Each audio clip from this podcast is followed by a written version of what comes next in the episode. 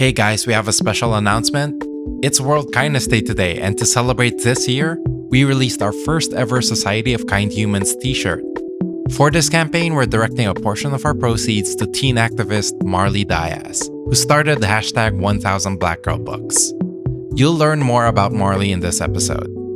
If you believe in the power of being kind and are interested in purchasing our shirt, you can head on over to sincerelyhuman.com slash store. We just love how the shirt turned out and we hope you love it just as much as we do. Again, that's sincerelyhuman.com slash store. Link is in our show notes.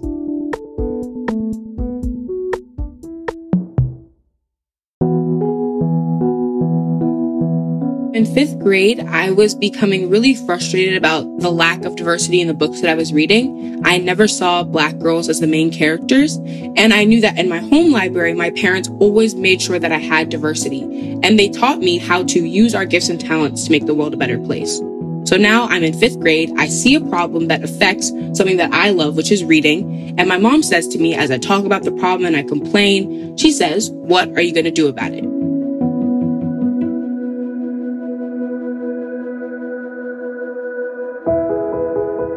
This is the story of Marley Dias, 14 year old student activist and founder of the campaign hashtag 1000 Black Girl Books.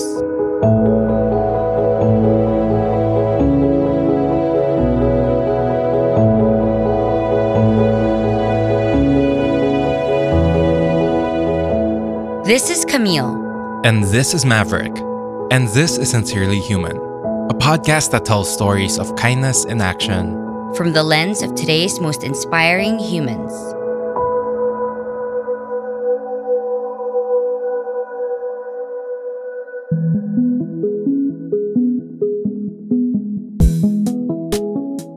Marley's relationship with books started early, at about age two or three, according to her mom.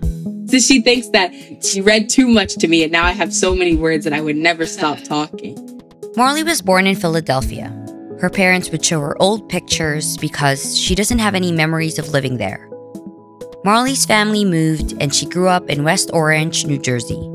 My mom's from Jamaica and my dad is from Massachusetts. So I've learned a lot about, you know, my dad's culture and where he's from and the islands. That his parents and great grandparents used to grow up in West Africa, the Cape Verde Islands. And my mom is from Jamaica, born there. So she talks about Jamaica all the time. So as much as I'm an American, I still have a lot of my cultural identity in the places that my parents came from. Marley's house is anything but quiet. Laughter bounces off the walls. And as an only child, it's just Marley, her mom, and her dad. They do things like talk about sports, watch documentaries, or, you guessed it, go to bookstores. It does not seem like it's that much fun, but it really is. Last night we went to a football game for the local high school. We go to the mall. She and her dad go to the mall way more than I'm willing to go to the mall. That's Marley's mom, Janice Dias, the founder of Grassroots Community Foundation. She's also a professor of sociology at John Jay College of Criminal Justice we laugh a lot. Um, we watch stupid things on on the phone a lot and share memes. It's a household of really ridiculous people. Growing up, Marley enjoyed reading books that defied expectations. So when I was in fourth grade, third grade, we were reading books about white boys and their dogs, and I talk about that all the time. But I used to love fractured fairy tales. When she says fractured fairy tales, Marley means stories wherein authors take classic fairy tales like Cinderella and give them a twist. It could be anything from modernizing or changing key details to changing the way the story impacts readers. Like we would read short stories in third grade all the time. And I remember I used to love to write those. So it would be kind of like these little tiny short fantastical stories that our teacher would give us. And I used to be obsessed with them.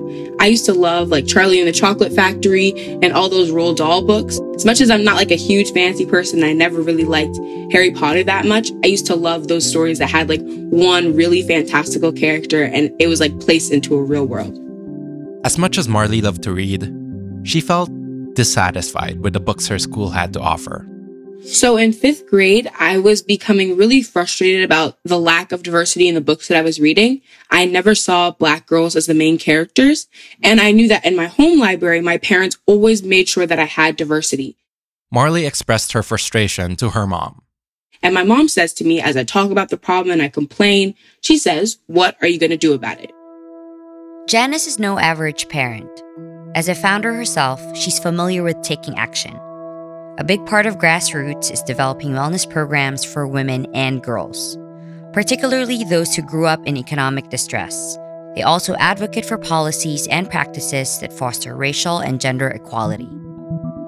So using a lot of the tools and resources I've learned through grassroots and through my mom about how to identify a problem, do research, gather your resources, and present yourself, I've been able over the past three years now create a campaign that promotes diversity and equity in children's books.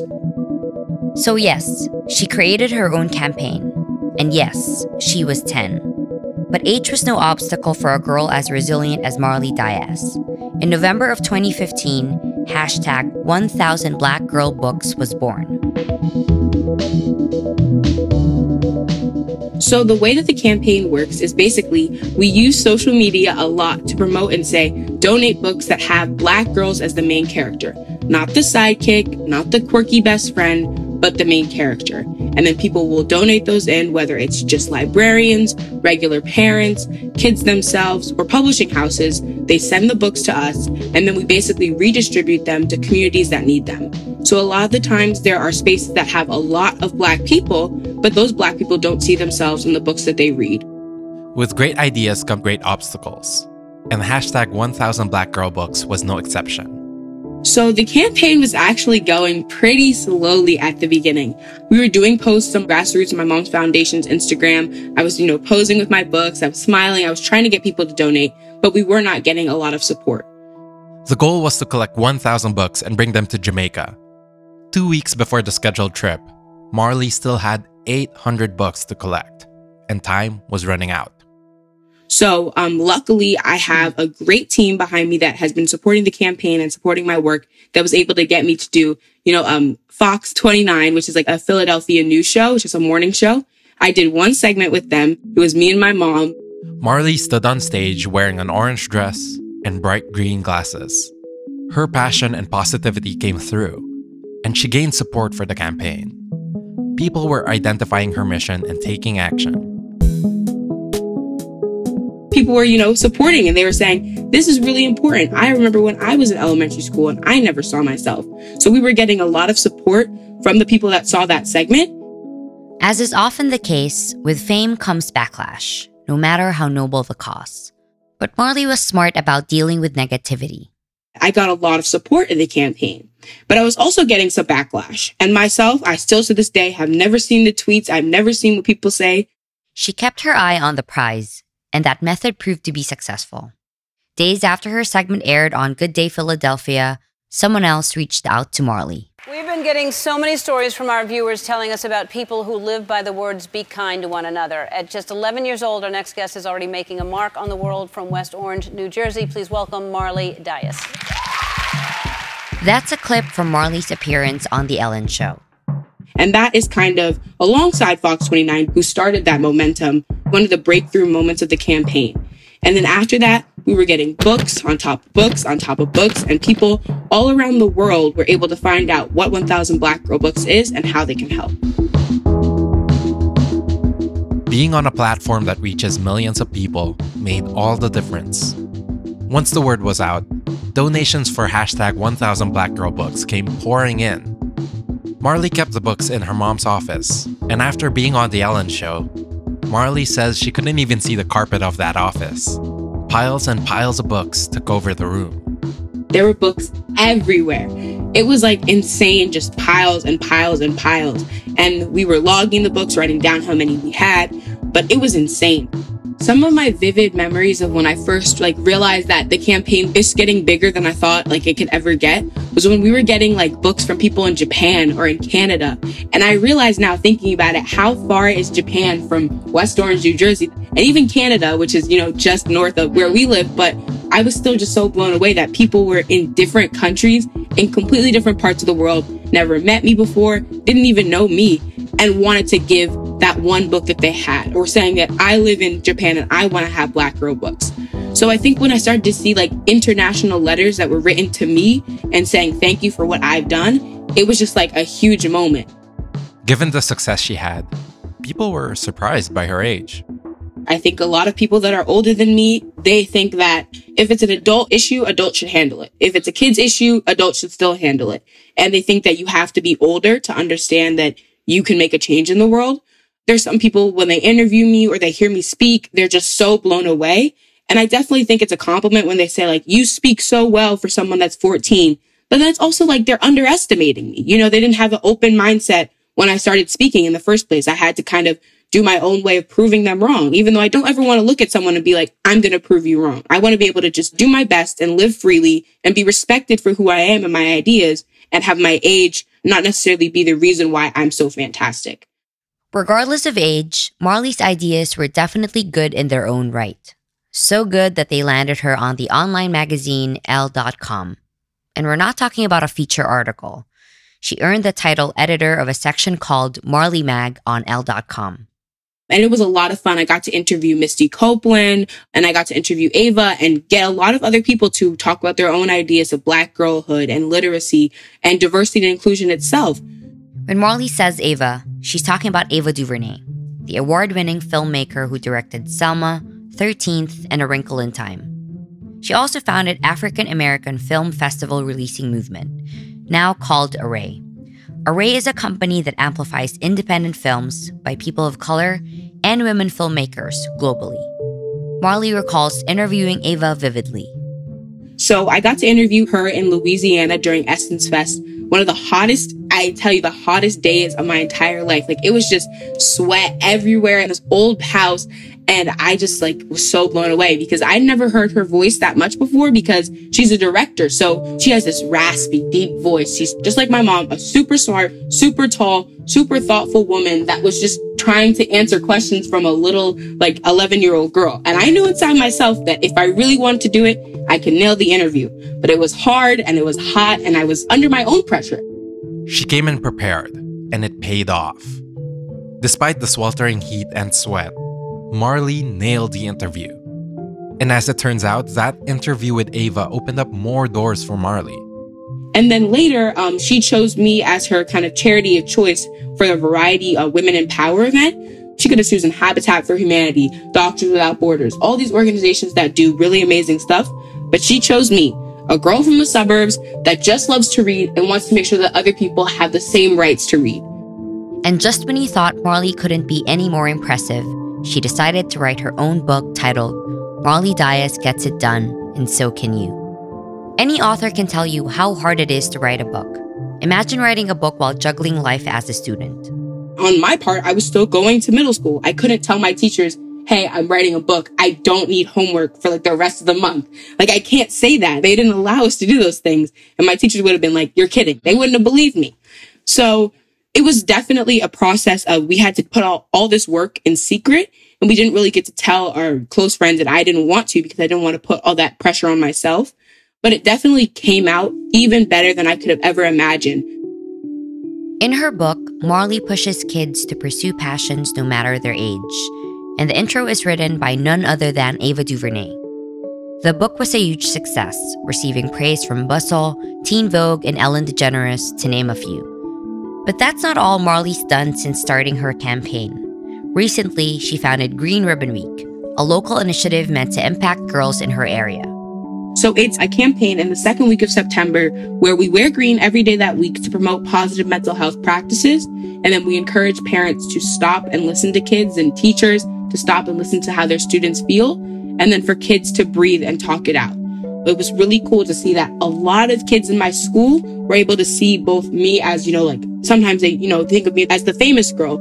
I went viral. I have these many followers on Instagram, this, that, and the other. But then seeing that I was creating changes within my own school was something that I'm really proud of now to think about. Even while Marley worked on her magazine, wrote a book, and started Green Ribbon Week, her campaign didn't stop at 1,000 books. It's still in motion, and it's helping communities everywhere. We've reached over 12,000 books so far, which is a crazy amount to think about.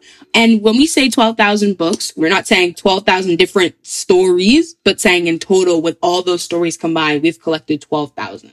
And if you ask us, that's just so impressive. But there's someone else who's even more elated with how far Marley's passion for reading and changing the world has taken her. I remain in awe of Marley. I'm happy for her. I am happy for the world and I am excited to be her parent and really encouraged by what she does. I just find her to be full of wonder and I get very excited by her and what she is doing and what she's accomplished. And I feel the, a similar surrealness about the whole thing. You know, you plant the seed in your child that you can, in fact, do something to make the world a better place. And it is really quite beautiful to watch that idea, that philosophy grow in a person that you know and you live with it's just kind of like awe striking to see that unfold. Believe it or not, there's been some sort of role reversal in Marley's household. So I have been pushed by Marley mostly, and I would say not a soft push, but a kick to write about this process of parenting. And so I have a book coming out with Random House called Parent Like It Matters, How to Raise Joyful Change Making Girls. So I get to do the companion guide to kind of Marley's book in terms of thinking about what can caregivers and parents do to have this approach where, you know, you want your child to care about the world, but you also need to approach it with a lot of joy and a little bit of ridiculousness because that energy of being joyful is one that allows a child to feel connected, engaged, loved, and passionate. And this passion has just fueled Marley to make an even bigger impact through hashtag 1000 Black Girl Books. Recently, with the help of an organization called Open Libraries, we have been able to digitize 403 of the books that you can find on Open Libraries. So now if you don't have the access to actually, you know, have the book physically with you, you can go online and you can read these stories and teachers can use them in classrooms, put them on the smart board, read it to the class, and definitely make sure that we have a proper access for all people. Sharing a book with someone and making sure they feel seen in the things they read is a profound act of kindness. Beyond her campaign, Marley believes we can be kind in our everyday interactions. I think that one way I try to practice kindness, and one thing I've been working on myself, is active listening. So everyone can listen, obviously. You're listening to me talk, you can hear me, but active listening is when you bring your own brain to a situation, your own ears, where you're just focused on fully understanding and respecting a person's view. And a lot of what the campaign is about is showing respect to the stories of Black girls. I know within myself, and I've been working on it for, you know, since the very beginning, to be attentive to other people's opinions, to show that you care. Because if you want to be listened to, you have to show that you are listening to others. So, what's in the future for Marley Dias? Only time will tell. But for now, Marley has her dreams set on a future similar to that of Ava DuVernay. I think I want to be a like movie producer when I'm older and help tell these stories digitally. And I learned a lot about storytelling just through the process of 1000 Black Girl books. And I want to do that digitally. I think it's really interesting and it's a lot of fun and it's a way to tell a story. I think Ava, obviously, just seeing her own work has encouraged me to want to do that. And she's shown to me that it, it really is possible for girls like us to have careers like those and tell the stories of other people like us.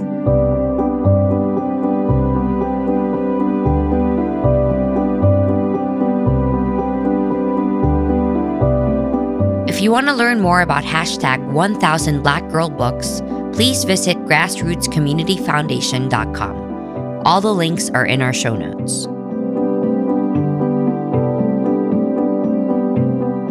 If you loved hearing about Marley's journey, and if you want to hear even more inspiring stories, please subscribe to our podcast. And if you're feeling especially generous, please leave us a review wherever you can. And again, we're celebrating World Kindness Day this year with our first ever Society of Kind Humans t shirt. For this campaign, we're directing a portion of our proceeds to Marley and hashtag 1000 Black Girl Books.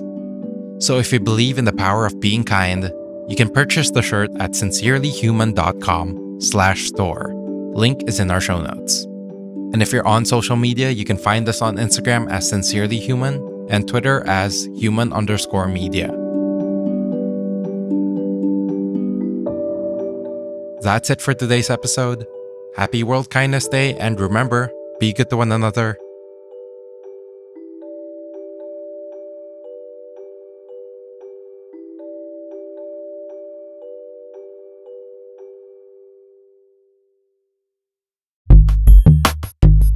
This show is produced by Human Group Media, an award winning social good podcast company. Human Group Media works with thought leaders, brands, and organizations to inspire social change through the power of audio storytelling.